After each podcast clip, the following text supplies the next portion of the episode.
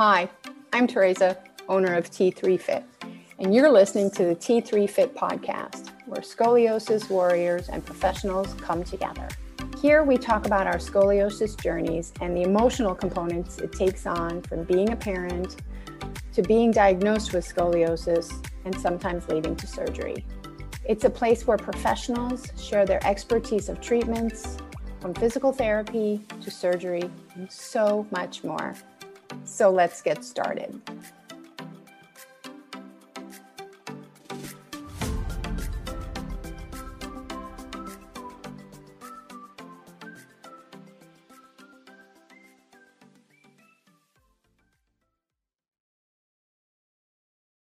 Hey everybody, welcome to the T three Fit Scoliosis podcast. On today's episode, we are just going right above New York City to Doctor Calvin Hargis.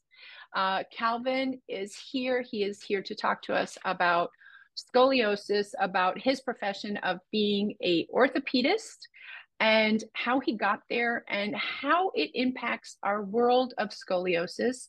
He has also written a book that he is going to share with us, and his education and his passion of going on to this journey. So Doctor Hargis, I would like to welcome you to the show. Thank you, Teresa. It's uh, lovely to be here and to be with your yes and, you know, your listeners. So thank you. Abs- absolutely. Absolutely. Right. Can you share with us, how did you start this journey? Where Where was it for you that you came to this area of expertise? Um, you know, um, I've been in practice for almost four decades, believe it or not.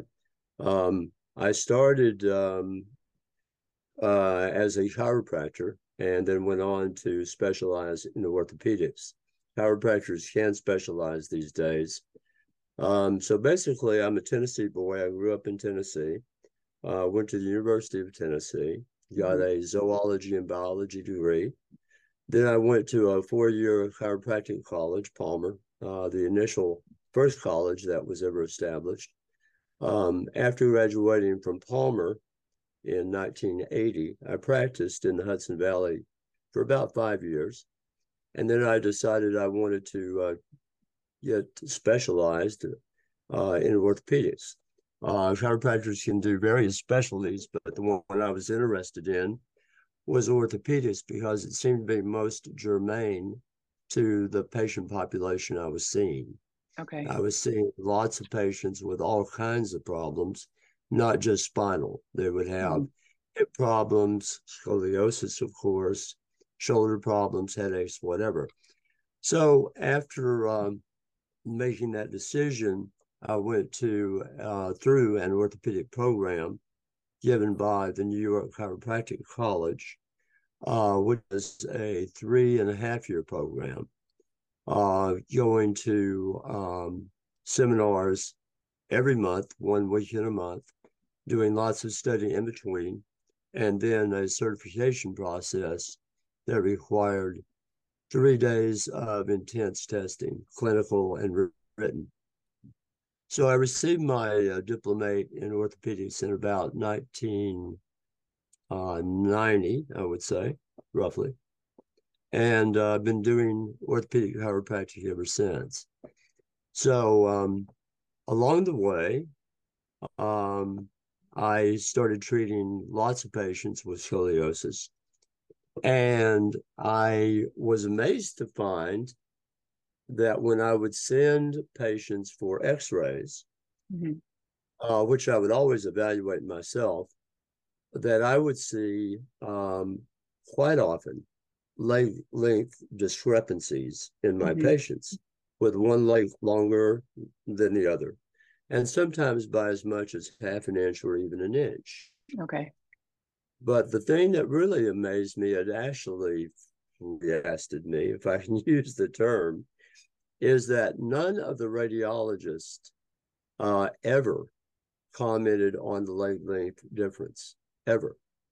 And I've used hundreds of different radiologists over my forty years. Okay. And I've asked them about that, and they've mm-hmm. told me universally that, well, we don't know if the scoliosis caused the leg length problem or whatever. They don't mm-hmm. really don't have a very fine explanation for that. So thinking about it rationally, you know, scoliosis studies are done standing. And when you're standing, you're, you know, you're taking your shoes off. Hopefully you're standing right in front of an X-ray cassette.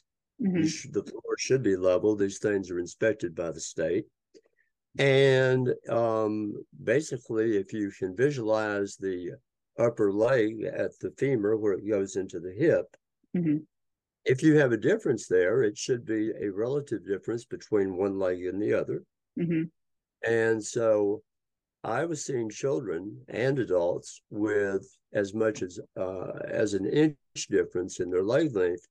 And then, of course, having a corresponding scoliosis. Now, the spine is basically a teeter-totter. It's twenty-four movable vertebrae mm-hmm. sitting on a pelvis that hopefully is level. Right. But if you have one leg shorter than the other, you do have a pelvic tilt. Now, the Tower of Pisa leans because its foundation is unlevel, but we're not towers, we're human. So to balance ourselves when we have a short leg, we have to uh, carry our torso a little bit bent over the higher leg side. Otherwise, we would be completely out of balance. Mm-hmm. And because of that tilt, we start to develop a curvature in our spine. Okay. Now, there was a very interesting study that was done a few years ago, and I just want to be able to quote this for you because I like to be as exacting as I can when I mention these things. Um, the study was done, and it showed that when you have a curvature in the spine, in the immature spine, before it's fully developed, okay, um, the vertebrae on the concave side of the curve uh, in youth are very fragile. They haven't been developed properly. They're cartilaginous at this point. And the vertebrae will start to morph and change structurally in their shape. Okay. So the vertebrae on the concave side of the scoliotic curve will actually um, compress and not grow properly during okay. their formation. And the vertebrae on the convex side or the other side of the individual vertebrae will be tractioned uh, because of being on the outside of the curve. So basically what happens is the vertebrae deform over time and become wedge-shaped. Can you, that, yes. sorry, go ahead. No, that's. Uh, can you explain to the audience what the concave versus the convex sides are? Well, the, if you can imagine a curvature in the spine and a whole chain of vertebrae within that curve.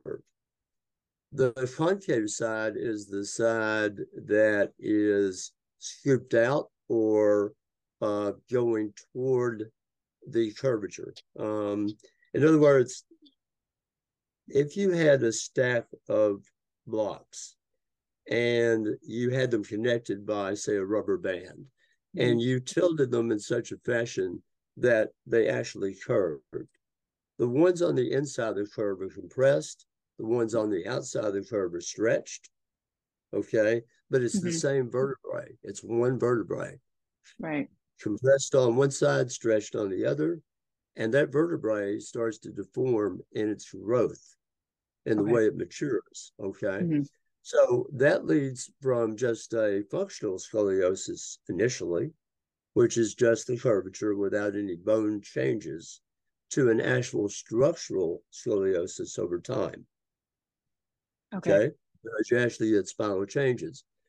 And unfortunately, studies have shown about fifty-nine percent of our population has a leg length difference, and that's usually one centimeter or more.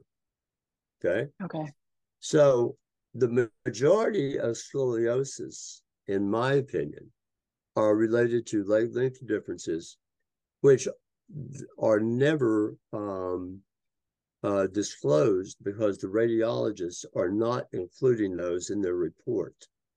So when um, parents take their child for a scoliosis study, mm-hmm. they will never be told that their child has a short leg.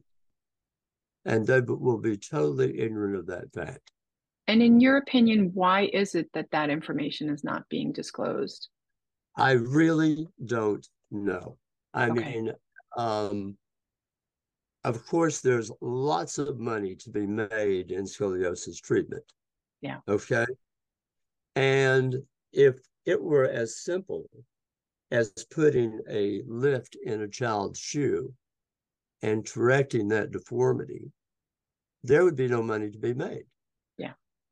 Now, a study was done um, in Italy. I believe it was Italy. And I want to um, tell you this properly. So I'm going to just read an excerpt from my book. Healing the Human Machine is the title of the book. Okay. And I'm sure we'll talk about that in a moment. An interesting study was published in the July two thousand ten edition of the Archives of Medical Science. A group of researchers, researchers uh, led by Doctor Zelensky had noted that there was a high correlation between leg length difference mm-hmm. and scoliosis. They determined that children with one leg shorter than the other caused a lowering of the pelvis, as I had described before, mm-hmm. on the deficient or lower leg side, resulting in lumbar scoliosis with curvature usually toward the shorter side, shorter leg. Mm-hmm. They also found that as many as fifteen percent in their study had a leg length difference. Now, as I said, another study by Raskowski had shown that as many as fifty-nine percent of the population has a short leg. Anyway, uh, between nineteen ninety-eight and two thousand six, uh, children aged between five and seventeen years old with a leg length discrepancy and scoliosis uh, were given shoe lifts. Okay. Among the three hundred sixty-nine children, the discrepancy of zero point five centimeters was observed in twenty-seven, one centimeter or more in three hundred twenty-nine, and one point five centimeters or more in nine of the children. They gave these children shoe lifts, and the vast majority of them corrected their scoliosis. Wow. So, so I mean, frankly, I don't understand why um, scoliosis is, is uh, not evaluated properly in this country, mm-hmm. but it definitely is not. And there is has never been, as I said, a single radiology report that I've ever read that yeah. mentioned a short leg. But the problem is even more profound. Studies have shown that when we have a longer, we put six percent more body weight on it. Mm-hmm.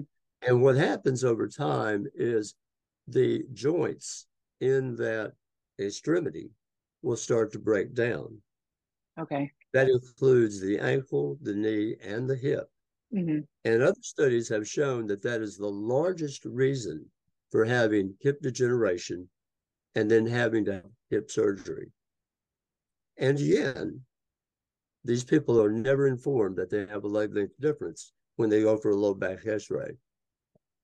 Because, as you said, there's money to be made. Well, maybe there is, or maybe it's just some sort of huge blindness that the medical doctors are, are not seeing and the radiologists are not seeing.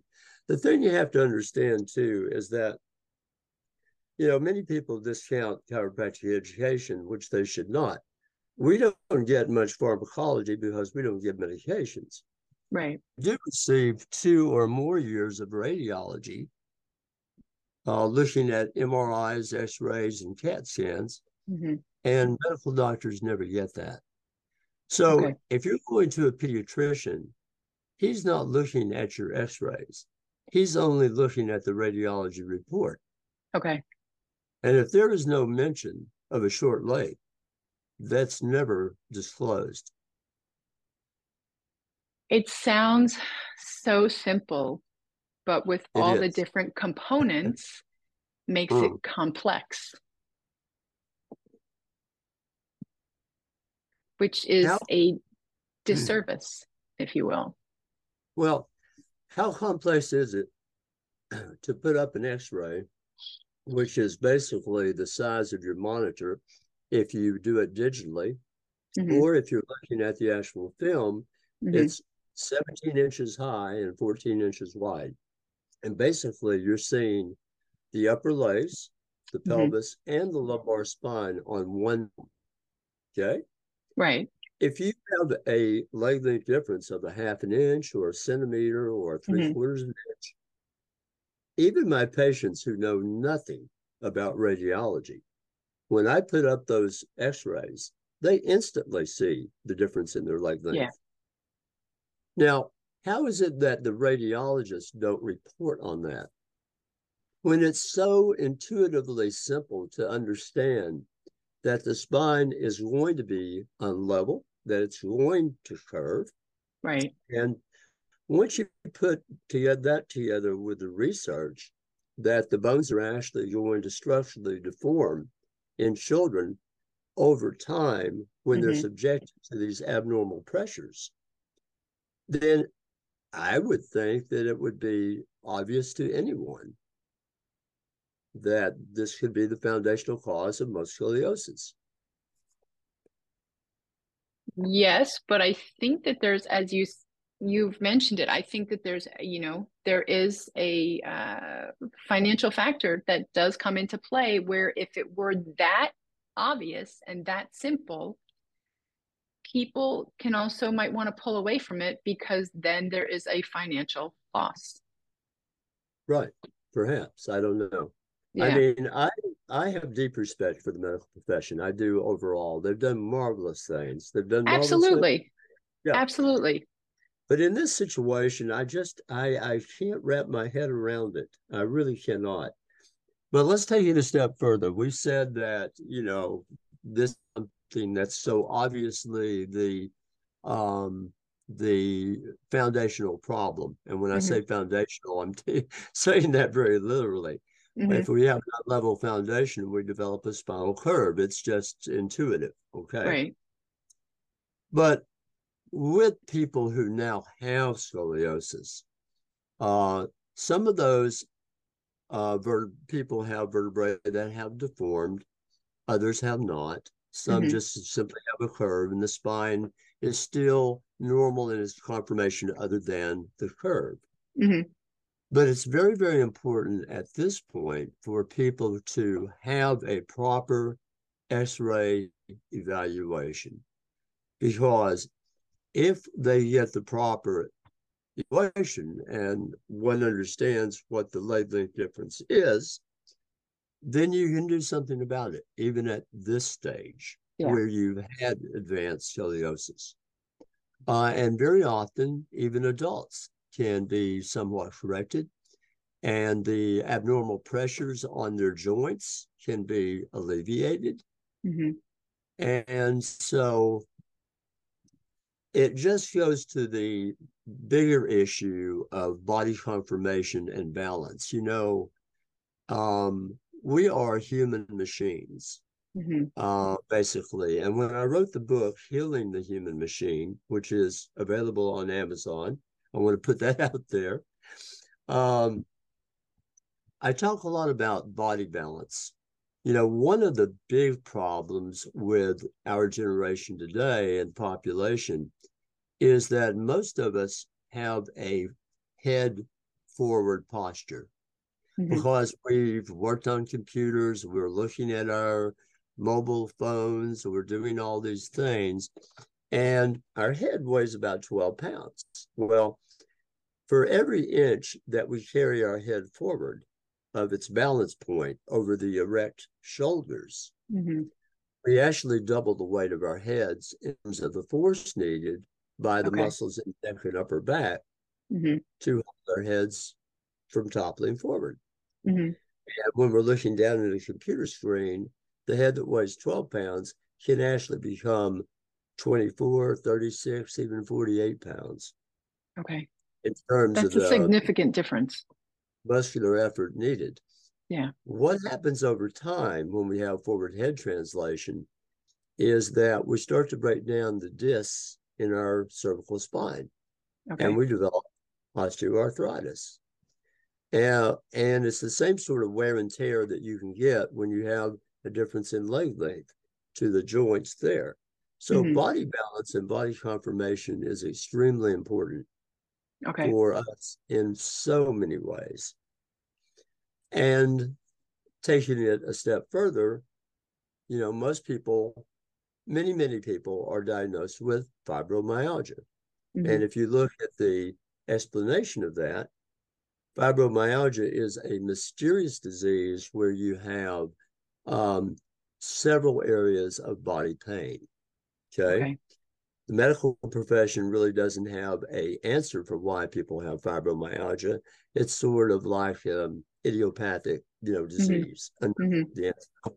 But the fact is, I believe, as a chiropractic orthopedist, and I've seen this many, many times, people with fibromyalgia actually just have a collection of body imbalances. Okay. And they strain their six hundred thirty-nine muscles uh, in by doing so, and their mm-hmm. joints. Mm-hmm. So over time, I mean, correcting these problems is paramount. Um, leveling the pelvis, uh, getting a better posture in your neck, those kinds mm-hmm. of things. So over the years, dealing with this population of people with all this collection of problems, mm-hmm. uh, I started to design and actually develop um, items to correct forward head posture, okay. uh, to treat carpal tunnel, to mm-hmm. um, as a uh, knee brace as well. So different things I've developed, um, but there is a way to balance and correct the body if you understand how to do it. So and how so how do you so this podcast is about scoliosis, which we have touched on. So how do you, number one, have you had patients in your career who have had scoliosis, and how have you helped them, not just in correcting them, but in giving them their own tools for their life of living with scoliosis? Well, the best thing I can do for a patient is to level them and correct them as best I can. Okay. Exercise is a very important part of all of this, as you as you know, yeah. having gone through this, as we were discussing before we actually went on air. Um, balancing is critical, but then exercise is important. Uh, there are ways structurally to help change the uh, curvatures to some extent with stretching and other modalities. Okay. Uh, so uh, it just uh, depends on the, each individual is unique. And what I try to do is I try to balance them from the ground up. Okay. And help to restructure their muscle tissue um, and reduce curvatures through therapy. Uh, even nutrition is important. Um, one thing that many people probably don't understand, and it's sort of important to understand this as well, when, you know, because our, we have these twenty-four movable vertebrae mm-hmm. um, with discs between, they must remain flexible, and our spines need to have good mobility. Mm-hmm. Discs between the vertebrae do not get their nutrition directly via a blood supply. The blood actually, uh, blood vessels actually enter the vertebrae, and then the nutrition for the discs actually have to osmose almost through the bones themselves into the discs. Okay. And for that to happen, they have to be flexible and mobile. One problem is uh, that I see often is when people lose flexibility in their spine, this, the discs start to degenerate very quickly. Okay.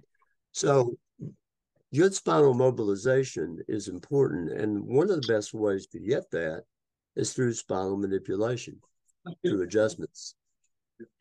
Uh, so chiropractic care in that regard is vital. Okay. And uh, many people, um, only about twenty percent of the population actually see chiropractors, and that's a real shame and a disservice to them, to the rest of the population. Uh, because the fact is, many people think that chiropractic care is risky or unsafe. Mm-hmm. But when I was writing my book about two years ago, I did some research and I was looking at what doctors pay for malpractice. Mm-hmm. Your average G P or internist pays about twenty thousand dollars a year okay. for his malpractice insurance. Okay. An orthopedic surgeon pays about one hundred fifty thousand dollars a year. An O B G Y N pays about one hundred ninety thousand dollars a year. As a chiropractor, I pay less than two thousand dollars a year for my malpractice. Wow. Okay? Yeah. So, so now, you know, malpractice risk is based on actuarial tables. Mm-hmm. Okay. Okay. Of claims paid. Okay. Okay. So you can see pretty quickly that chiropractic is extremely safe. One thing you hear often is chiropractors will give you a stroke. They'll give you a stroke. They'll give you a stroke. Doctor Handelman, uh, who's an M D, looked at ten years worth of claims made for the four thousand five hundred chiropractors in Canada. And he found that the chance of having a stroke from a chiropractic manipulation mm-hmm. was one in five point eight five million. So that's, I, uh, I, that's yeah, a lot. That's a lot. And I just, I've never, I that's. Yeah. Yeah. I know it's mind boggling. Now, the problem is this. When you're having a stroke, you don't just have it immediately. Mm-hmm. Strokes usually uh, take several days to develop. One of the things that happens when you have a stroke is you can often have neck pain or discomfort in mm-hmm. the early days okay. of a vascular dissection. That's okay. one form of stroke. So if you go see a chiropractor while you're having this sort of problem, okay, mm-hmm. and a manipulation is done, then, and you go on to have a stroke, mm-hmm. then that is one, uh, that may be linked to the stroke, but isn't the cause of the stroke. Right. If you okay. So I would like people to understand that chiropractic is very safe. Yeah, I've I've never heard the the stroke aspect. I've heard many times that people are afraid, and I I personally know people who go to chiropractors who, such as myself, are fused and they swear by it. You know, it's just right. part of their regular practice. Um, yeah, and it should be, should be. Yeah, because it's, yeah, yeah, it's it, it's true. But I'll tell you something very interesting that most people would never believe. They did a study a few years ago looking at. Um, it was Doctor B F D Giovanni and colleagues.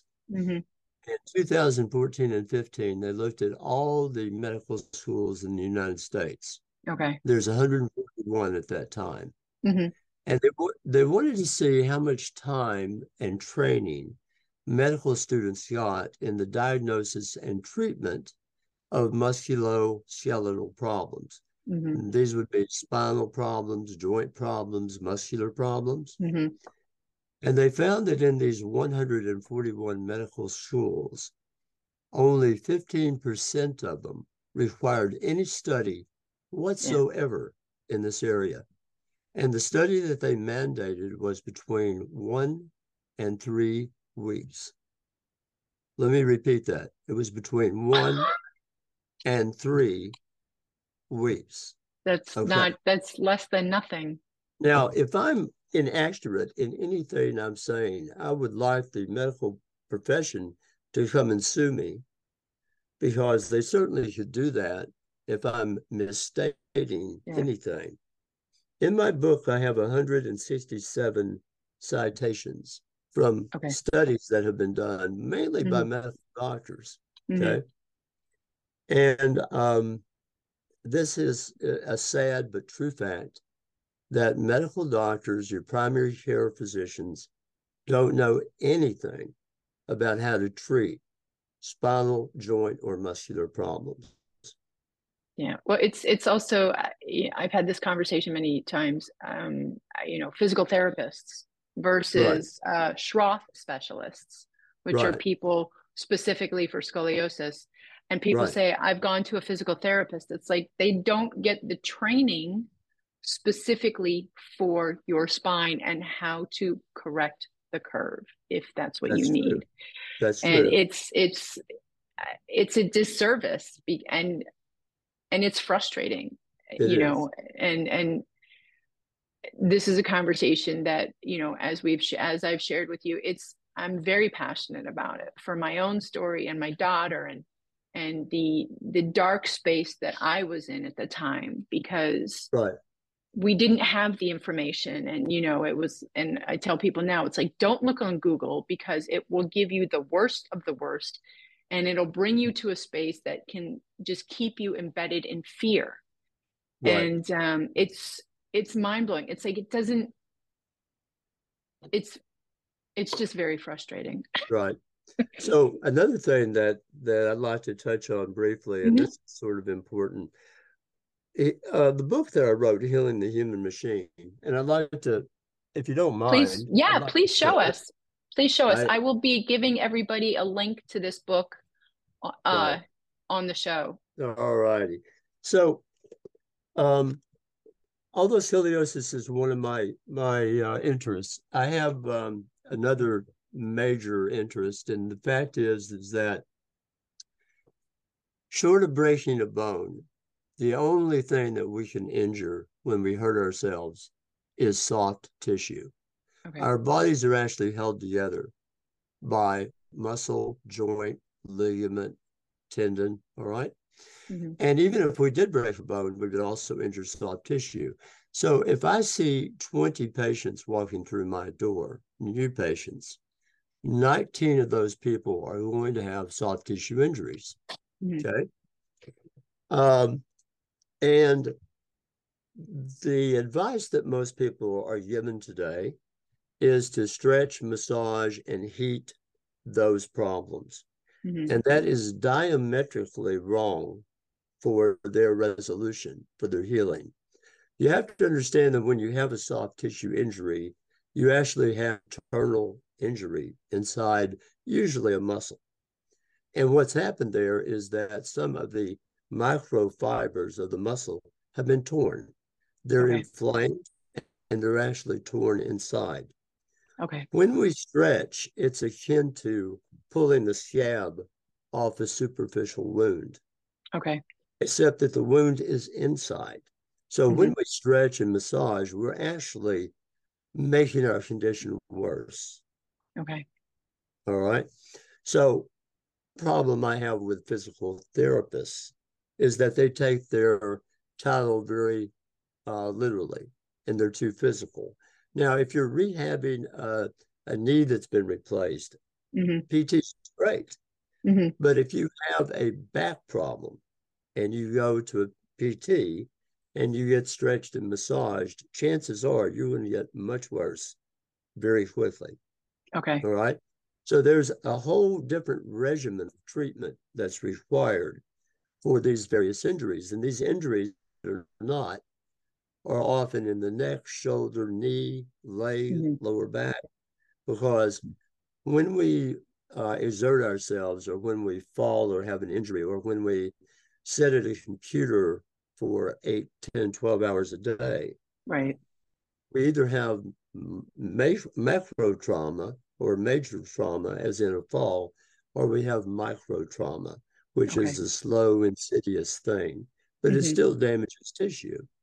So my book, uh, Healing the Human Machine, is really uh, a self-help guide for people with any sort of body pain, um, and tells them how to uh, alleviate the treatments to do, which things to avoid, and uh, the importance of good posture when mm-hmm. you're trying to heal. So it's um it's it's, it's a uh, pretty important book, I think. I was going to say it's a wonderful title, because it's about what you're giving people is about empowerment. Right. You know, not and just also, for that, but for the long term, to say this is what you can do yeah. to to make yourself better with whatever it is that you're going through in your body. And these are the tools that you can use to help yourself. And that's huge. It is. It is. That's and, huge. You know, our bodies are wonderfully designed, you know, and they can heal mm-hmm. if we allow them to.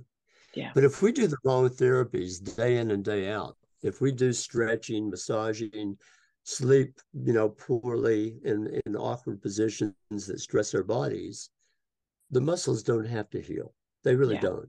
And I've seen people come in here to my office who've been everywhere, done everything, had mm-hmm. all the most expensive tests done that show nothing or no abnormality. Mm-hmm. And they're in pain, terrible pain. Yeah. And the resolution to that is so simple. It's doing the right therapy and avoiding the wrong procedures. You know, I see I, it over and over again. If you go to my website, well, actually, if you look up my office, it's Warbit Brain and Spine Therapy.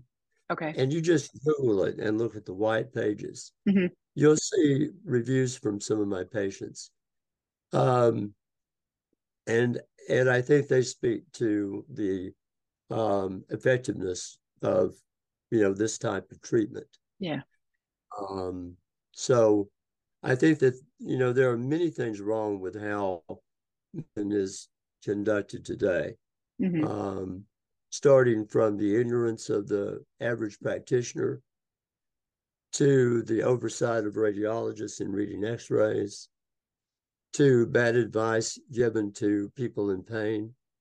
Uh, it's, it's pretty amazing.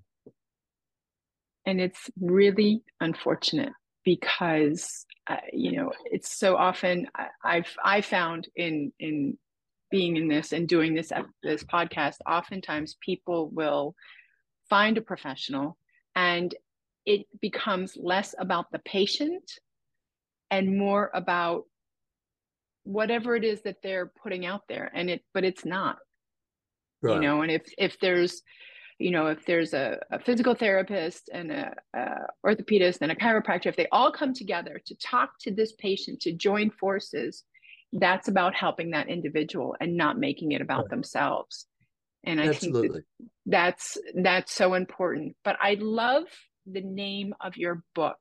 And I, I if you would show us again, um, the name of your book. And I also want to mention that we're kind of neighbors. You're right above me. And uh, it's, you know, it's, it's um, the reason why I do this podcast is to share this information and to bring people on who talk about their professions, such as yourself, and how you have helped people over the course of your career, um, which mm. you said is forty years, I believe, forty years. forty-two, actually. forty-two years. So that's, yeah. and you've seen a lot. You've seen yeah, a I've, lot. Yeah, I've treated, I'm in Warwick, New York. Warwick is uh, a little hamlet just north of New York City. It's a lovely okay. little town. And I've had the pleasure of being here all all my career. And uh, I've treated so many hundreds and thousands of people here. Um, and, you know, chiropractors don't uh, give medication. Mm-hmm. So when a patient walks in my door, I've got to be very accurate in my diagnosis and treatment yeah. because I can't give them anything to uh, diminish their pain. Mm-hmm. I can only be um, accurate in resolving their pain. Okay. Is, I have to heal yeah. them.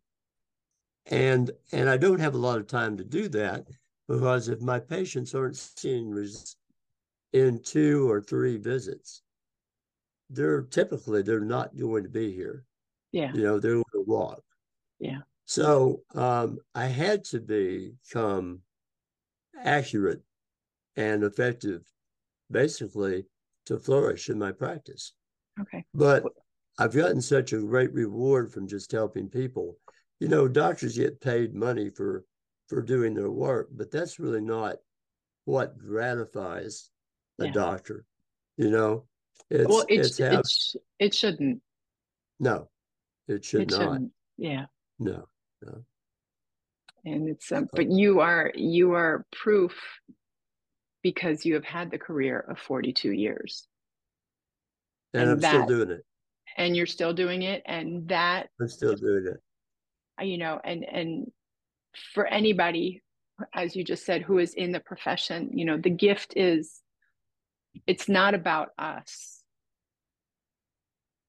It's not about, it's about the individual and you giving them the space to be who they should be when they didn't have it. Right. Right. And, and that I feel is the reward that is, um, you can't, you can't put a price on that. You just well, can't. You know, when you have someone, I've had patients actually carried into my office. I've had patients with migraines that are so severe that they're bedridden for days. Yeah. And I mean, to see those patients turn around in two, three, four weeks. Yeah. And okay. after months and months and months of pain. And it happens all the time. That hurts. It hurts that people are living with that much pain for that long. Right. For that long. But, you know, I wish I wish medical doctors would just be honest.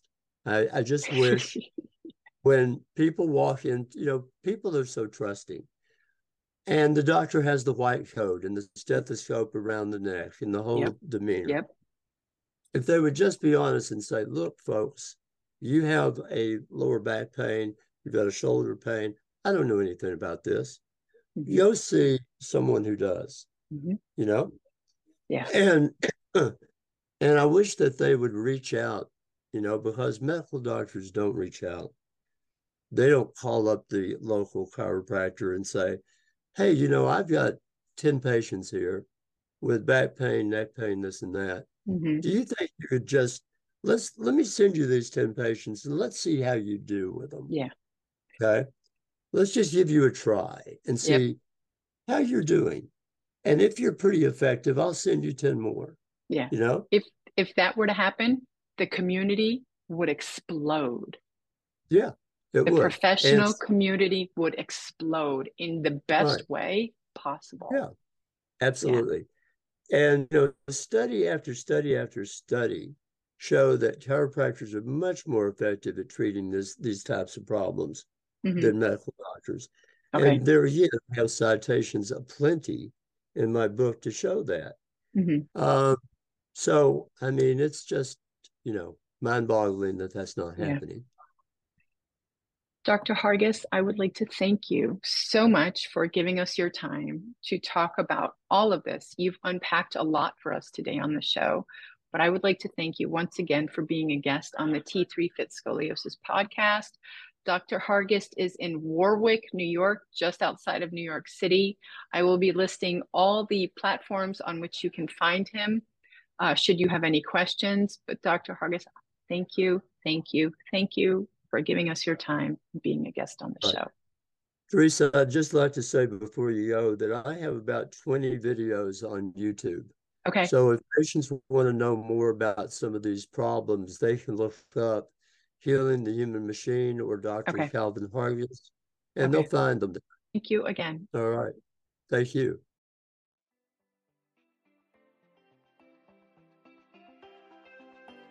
If you like this episode, chances are there's someone else out there who needs to hear it too. So it would be a huge favor to me if you'd go ahead and give us a five-star review. It helps me get the message out to more people. And if you need help moving in pain, then download my five free tips and I'll catch you on the next episode.